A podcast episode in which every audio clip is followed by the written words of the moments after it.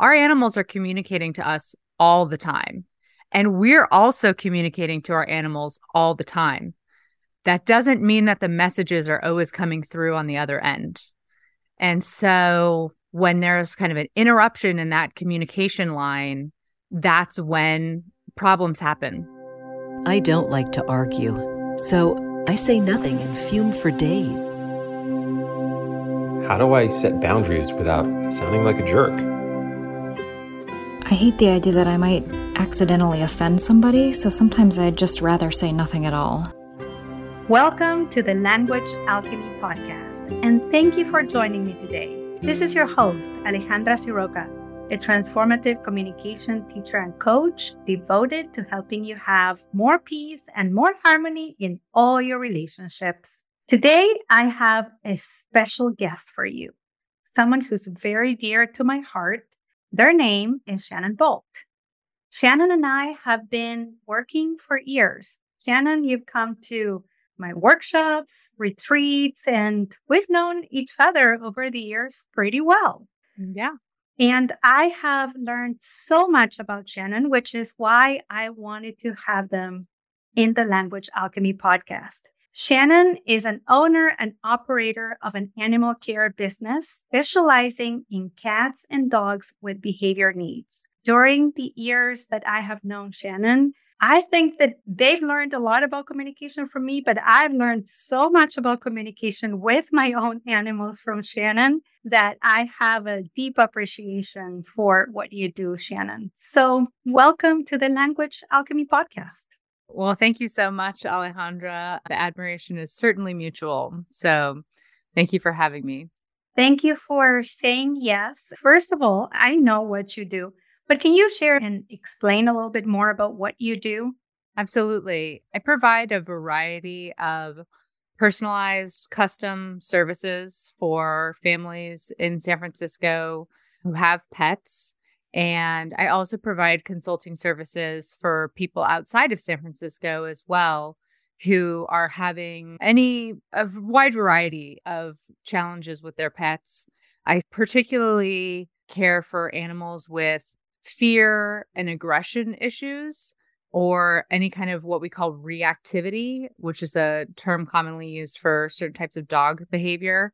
And I call my business the domestic animal. I call it that because my goal is even though we're living with domesticated animals primarily, we're in a domestic environment. And so my mission is to help households live harmoniously in this domestic environment, which is not always the environment that the animals that we acquire were actually bred to be in and so it can create unique challenges. And so just just how humans often need help figuring out how to live their best lives humans often need help helping their animals figure out how to lead their best lives and feel as happy and content and safe as possible in this especially San Francisco this chaotic urban environment.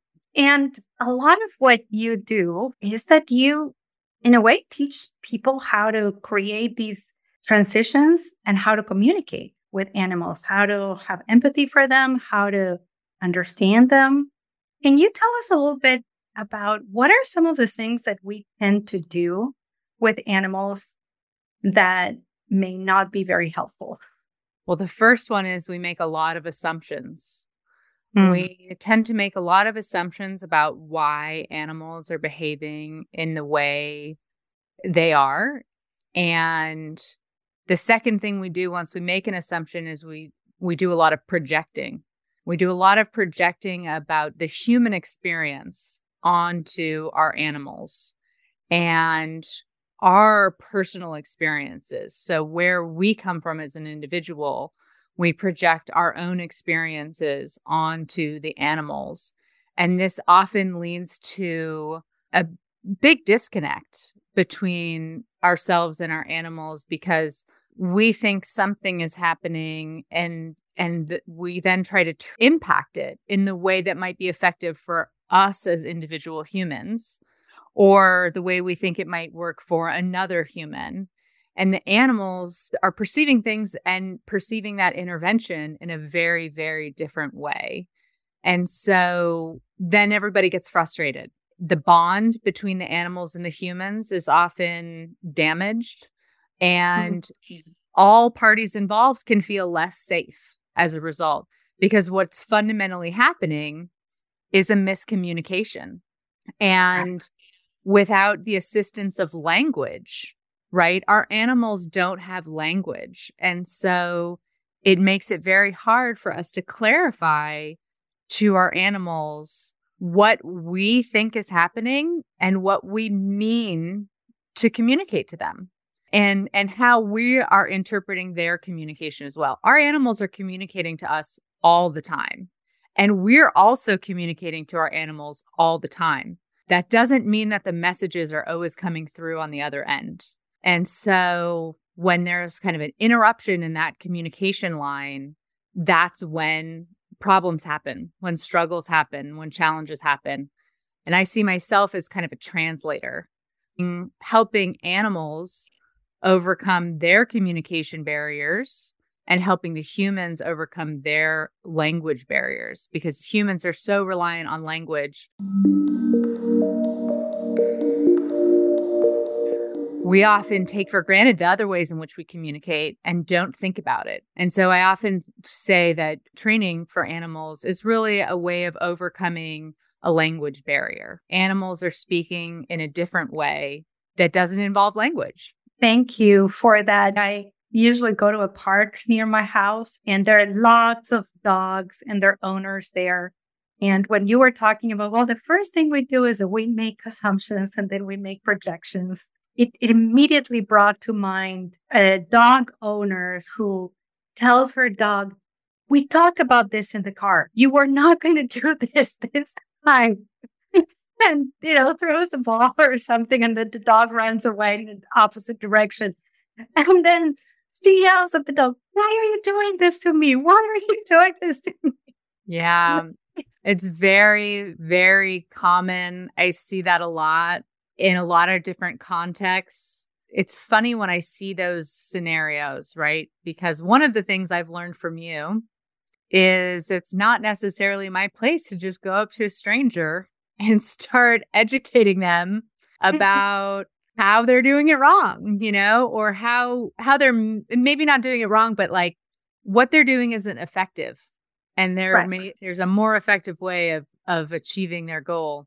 So I have to kind of put my own muzzle on, if you will, uh, pun mm. intended, and just let them have their experience. And sometimes the owners are doing that because some of them, I think, really think that they are having a conversation with their animal and that right. their dog yes. understands their language. And then I think another set of people are doing it for appearances. They're embarrassed mm-hmm.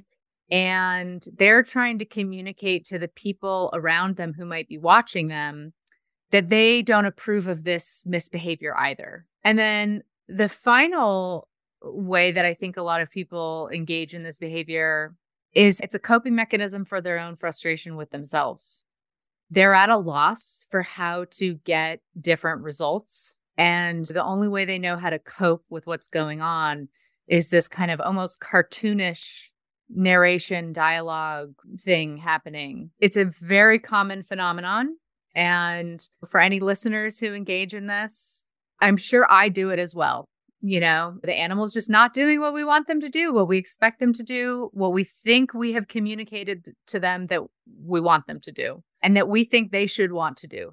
And, kind of like what you're saying is we do to animals what we do with people, right? We make assumptions, mm-hmm. we make projections. Uh, we say things out loud so that others can get us, give us empathy to show that maybe we're embarrassed, but hey, I don't approve of this behavior either. So you're talking about miscommunication and communication breakdown between humans and animals. And I wonder if you can give us an example. I know you have so many of them, but can you give us an example of kind of like a classic miscommunication that we have with animals and how you work with that? The thing that I often hear from clients is my dog knows not to do that. My cat knows they're not allowed on that surface. And the first thing that I think is, well, do they? Because if they if they knew that they were not supposed to do that, they wouldn't be doing it, right? This comes into another ways that we project on animals, which is we project morality onto animals. We project our morality onto animals. Now, this is morality in animals is something that's still being studied by science. There are some studies showing that, in fact, animals may have morality. The thing is, though, is that their morality for any given species or for any given individual animal probably doesn't match ours. So, just as humans don't have universal morality, you know, even if animals are moral beings, it's very unlikely that their morality matches our morality. So that's, uh, you know, one of the first problems.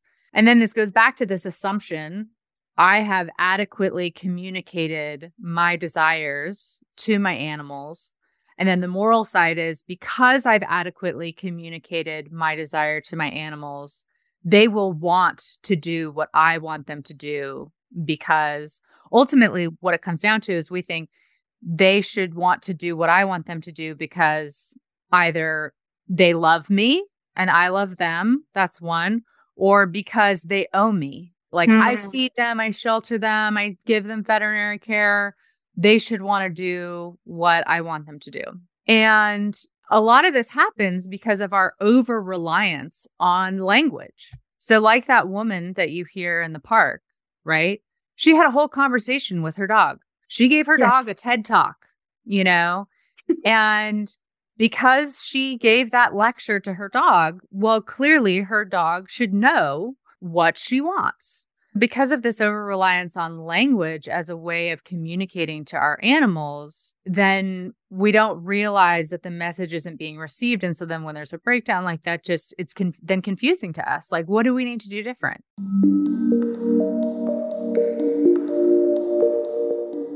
The way to bridge the language barrier with animals is primarily through consequences. Animals, like humans, are functional in their behavior primarily, right? So our behaviors serve functions. Like one of the things that I've learned from you, right, is like we've developed we developed these behavior patterns because at one point they worked for us. They may have yes. become maladaptive over the years, but at one point they worked and served a function for us, right? And so animals are the same way. And so they're going to continue to engage in behavior that works for them. And their genetics are also going to tell them which behavior is most likely to work. So they're going to rely on their genetics for the first kind of driver and then they're going to rely on their environment to see how their environment reacts. And we humans are essentially part of the animal's environment. And so when they're learning about which behaviors work, what's the feedback that we're giving them? This is another way that communication breaks down. We think that by yelling at our animals that they're being bad, that that's an effective, right? That that our animals don't want to hear that from us and so that's an effective consequence. And that consequence just doesn't land for animals the same way that it might if we were communicating to an animal with language, right? They don't perceive our judgment and disapproval necessarily in the same way that another human might. So that's not to say that they don't sense it. They don't necessarily know what to do with that feedback. And another thing is that when we're only telling our animals what we don't want them to do, they don't know what we want them to do instead. And so we're not helping them understand the other options. So we have to figure out a better way to communicate to the animal what do we want to see and create the parameters that allow that behavior to be successful. And then give them something that makes that behavior worth their while. Mm-hmm. Because if that's the feedback that they're learning what we want from, they're not altruistic. They're not going to do the behavior. And that's, you know, common mythology that we have with dogs, right? Is like, oh, they're so eager to please. And it's not that that's not true. It's just that it only gets you so far. It is widely variable. Like some dogs are not eager to please. Like that's not something that motivates them. Your approval, your enjoyment, they don't care, you know? And so, what does an animal care about? And this varies greatly, just like with humans, varies greatly from between each individual animal. And so, we have to find out what's valuable to that animal and what can I use to communicate what I want based on what the animal also wants. Right. Mm-hmm. And so, kind of finding that delicate balance. And it's not always easy to find those things. Cats are notorious in this regard, right? Like, what do I have that a cat wants? And that's often why people just kind of give up with cats. They're just mm-hmm. like, you know, my my cat is the ruler of the domain because I I don't have anything to offer them. It's not impossible and often we have to start looking at the environment in different ways, start looking to our animals for the clues about what is meaningful for them and what motivates them. Yeah, I love hearing this to consider ourselves as the environment mm-hmm. The animal. I think that a lot of us who have animals consider ourselves the parents, the owners, but not the environment. I think it, it requires more humility to consider ourselves part of the environment. And what I'm also hearing from you is the power of observation, really observing what is it that that animal needs or wants that may be completely different from what we want or need. I have two cats, as you know, and I would love both of my cats to play with me every time I want to play with them. Mm. Uh, no, that doesn't happen, especially with one of them. One of them wants to play all the time when I'm working, when I'm not in the mood or I can't be playing. And the other rarely wants to play. Mm-hmm. And I had to learn to observe them and see, okay, I can't behave with both of them in the same way because they have different needs. You were talking about consequences, and I'm very curious about this. What are some ways in which we can give animals respectful consequences or what are some of the consequences that are useful for them to learn some behavior say not to get on a counter not to pee inside your shoes or something like that sure. You know? yeah first of all when we think about in our human in our kind of everyday language when we think about consequences i think that usually has like a like a punitive connotation or a disciplinarian connotation. And so when I talk about consequences, I'm also talking about good consequences. In fact, I'm primarily talking about good consequences or what we might think of as appetitive consequences, right? Things that we want. And I think that this is another mistake that we make as humans that we think that consequences happen in response to the bad thing and so it's a bad thing that res- that happens as a result of the unwanted behavior. If we can turn our attention more towards all of the good things that we dole out to our animals throughout the day that they like and can we start making relationships between behavior that they display that we like and the things that we give to them that they like that pairing will increase future behavior in the direction that we like it.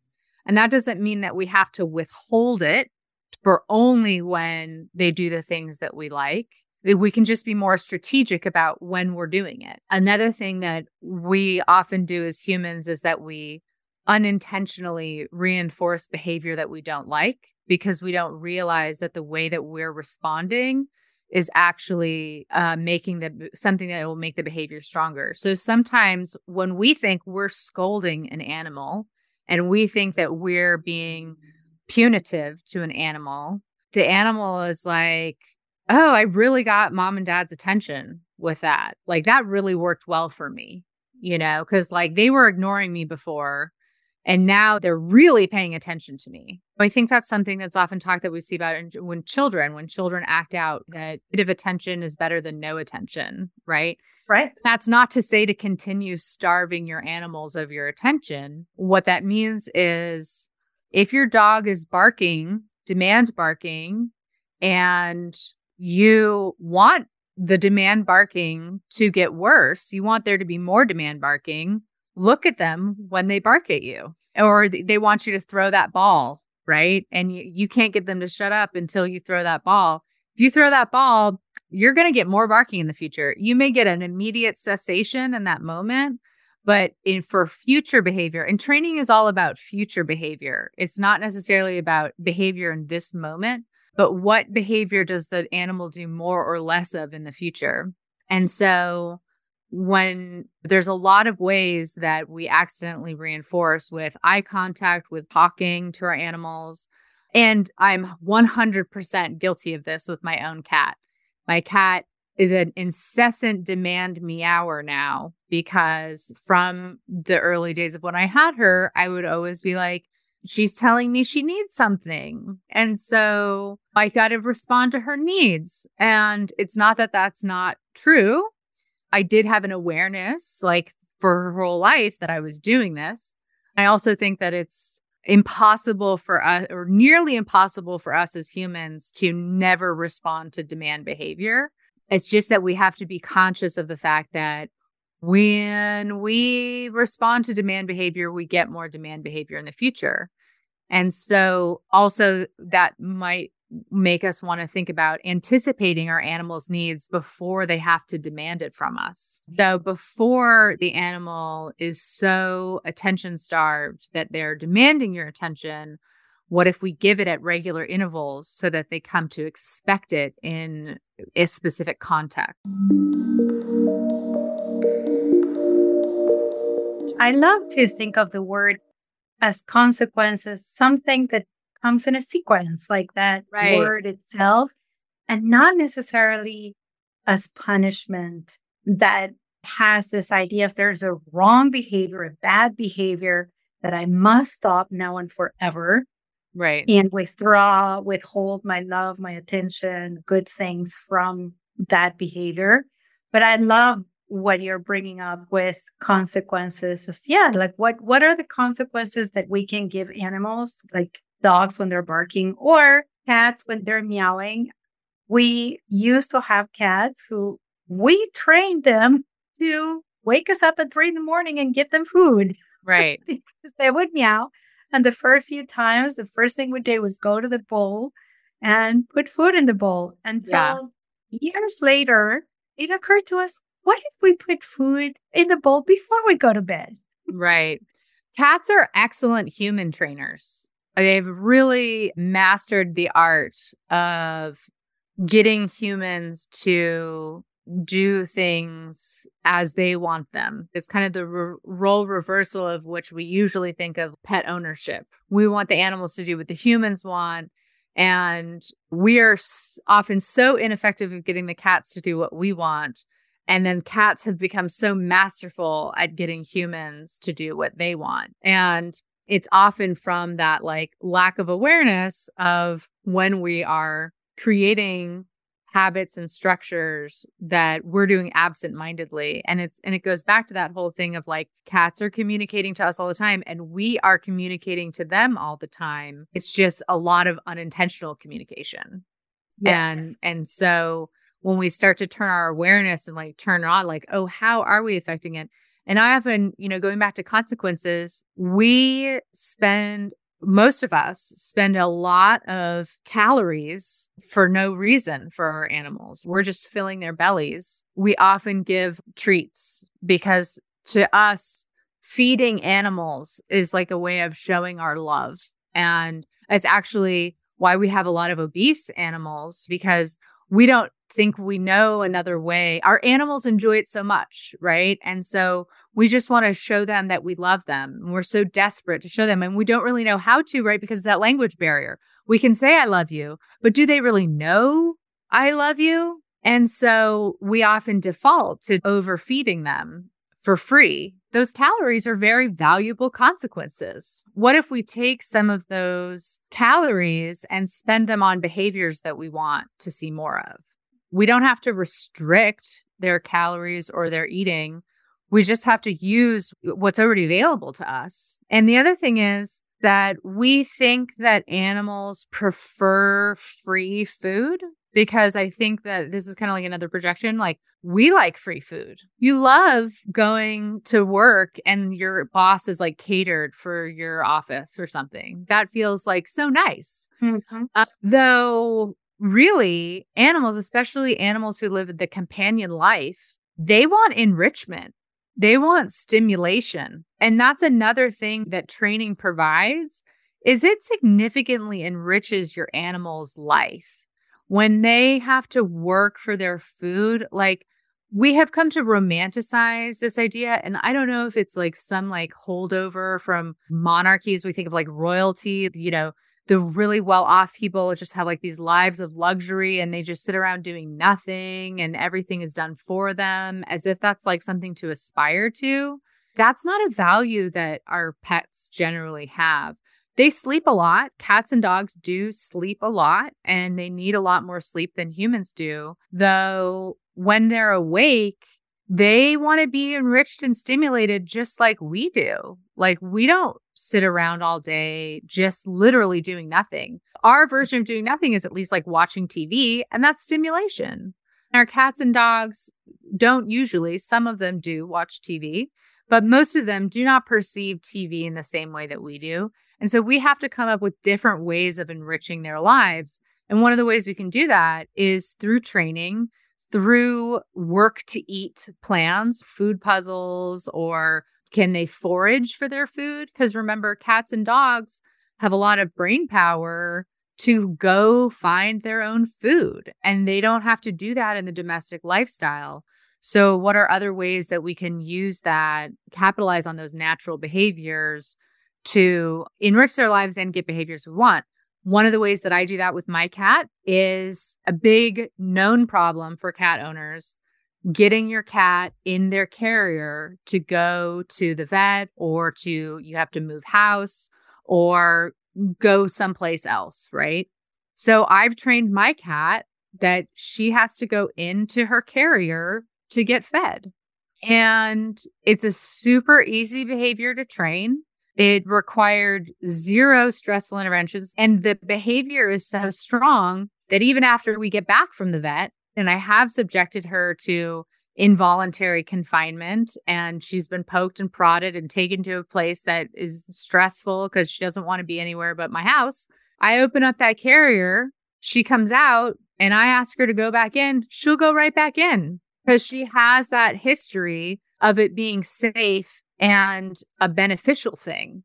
And so, even how powerful that aversive quality might be of the risk of confinement and transport and being at the vet is not more powerful than the strong reinforcement history we've built for her going into her carrier for her supper. Thank you. That was so useful. What suggestions do you have for people who are just walking around with their dogs. And sometimes dogs get in, I don't know, it looks like fights, or sometimes it looks like they're playing, sometimes it looks like they're fighting. Someone gets upset. Your the dog wants to go in some direction. There's another dog that kind of like looks a little scary. Right. I always carry food with me when I walk dogs. You always have your poop bags with you when you walk a dog. Right. Always have the food with you and always have the food that is valuable enough to the dog that when they're outside in a stimulating environment, they will still care about it. Now, not all dogs are food motivated enough that that will always work, especially when they're already emotional. You always want to have some way to motivate the animal that you're working with. So I would say always be prepared in that regard.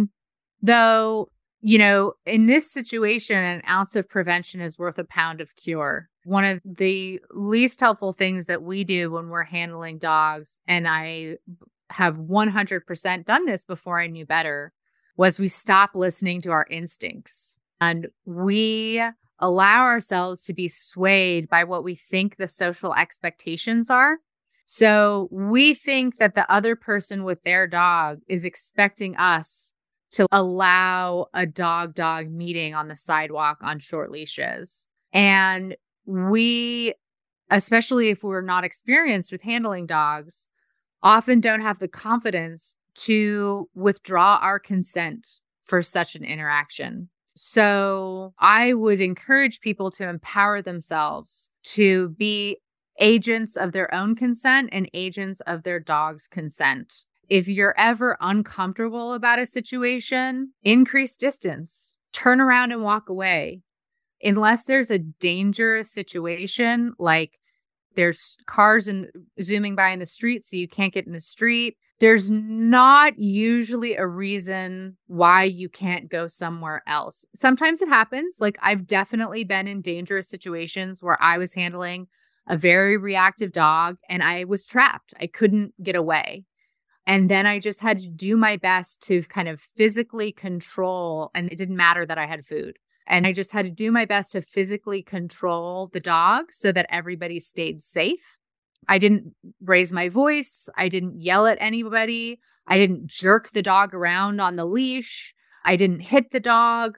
None of those things are going to help. They're only going to escalate and and make mm. the social tension and the emotions higher. And so if I can keep my cool and maintain my control of the situation, that's going to have the best results for everyone involved. And most of these scenarios only last like a couple of seconds, right? They're not really long. So if we can just control things eh, for a few seconds until everyone's safe again, then we can kind of get some space to reassess. The other thing I'd say, if you are giving that sense of, listen, my dog cannot control their emotions, I can control my dog though. Like I can I can keep us all safe.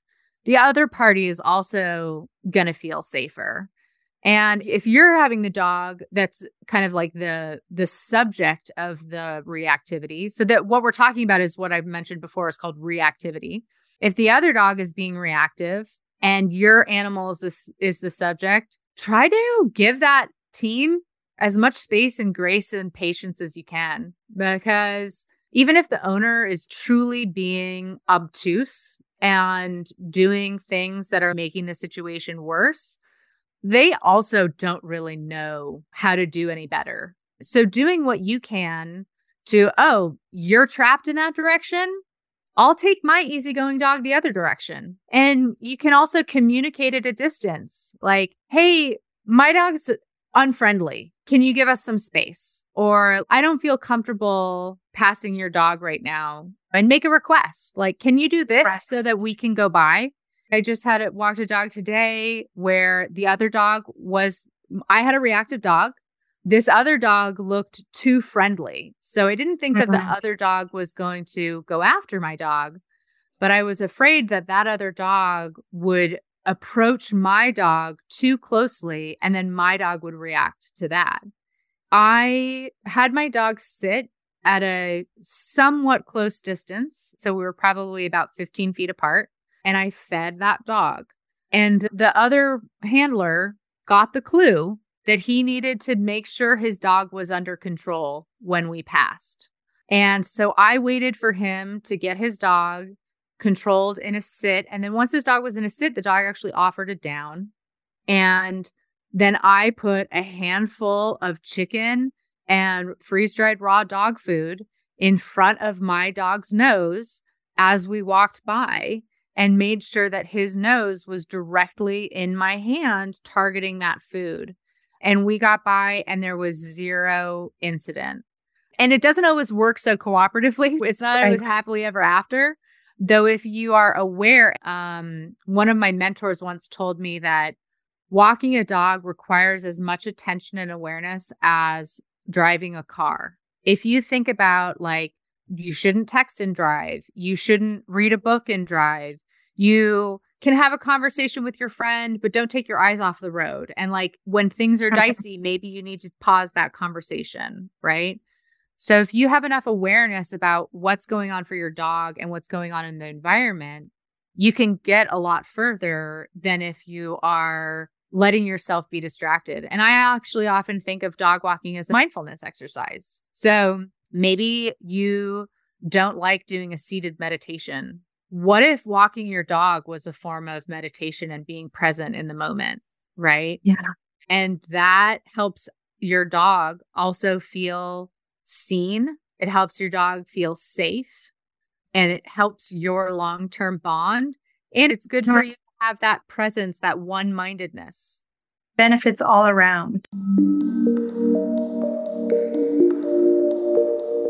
I do have one last question. You offer a beautiful service, Shannon, of helping people understand when they're about to adopt an animal, mm-hmm. when they want to adopt an animal. You offer this beautiful service of helping people understand what kind of animal would be best for them to adopt and what kind of an- animal would not be best for them to adopt. Yes.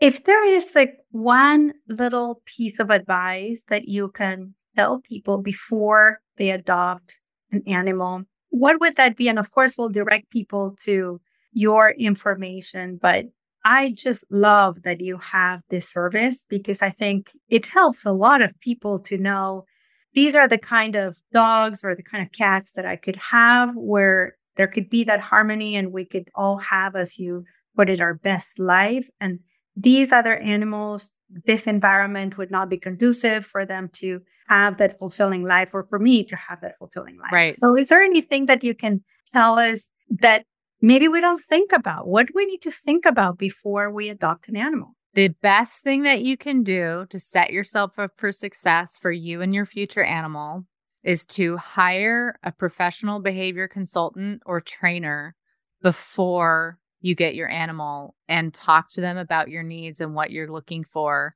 and what your lifestyle is like. And this is not something that people think of doing. If you go to a rescue, they might have what they call adoption counselors. Their adoption counselors much like breeders, are retailers of a product, right? And those are the animals in their care. And I know this because I used to be an adoption counselor. And even though in my heart, I wanted it to be a good connection, ultimately, I wanted those animals out of the shelter and into homes. The adoption counselor or the breeder's in- primary interest is getting those animals into homes. The behavior consultant or trainer's interest is making sure that you are set up for success in the choice that you make. We are not interested in making sure that one rescue or one breeder's animals get into your home. We're interested in your success, your happiness, your ability to cohabitate with that animal or animals. And so I hope that this is something that we start to see more of as being a cultural norm because I stay in business because I am the problem solver once the problems are already there. There are plenty of us out there who want to provide private adoption counseling to you so that you have all the tools that you need You've identified your support network for when you acquire the animal so that everything's in place. And so that when you bring the animal home, you get off on the right paw right away. Yeah, beautiful. Thank you so much. And how can people find you? People can find me. I have a Facebook page, facebook.com slash domestic animal. And I also can be reached by email at shannon.e.bolt at gmail.com. And I'm happy to do remote consulting for most issues or find you a local professional in your area who can help support you. And then, of course, for people in San Francisco, I also provide in person training and walking and sitting services. Thank you. Thank you so much, Shannon. Thank you for being who you are and doing language alchemy with animal owners and their animals and for saying yes to being a guest at the Language Alchemy podcast. Well, thank you for having me. And Alejandra, thank you for helping me improve my communication with the human clients that I have. So, because that ultimately serves my mission as well for helping the animals, because it's all part of that domestic animal family. Yes. Thank you. Thank you so much for listening. May you communicate with your animals with clarity, confidence, and compassion. Until next week, and as we say in Argentina, want to say it with me? Ciao, ciao. ciao, ciao. I will add Shannon's link in the show notes. Original music by Gary LaPoe. You can find all links in the show notes at languagealchemy.com.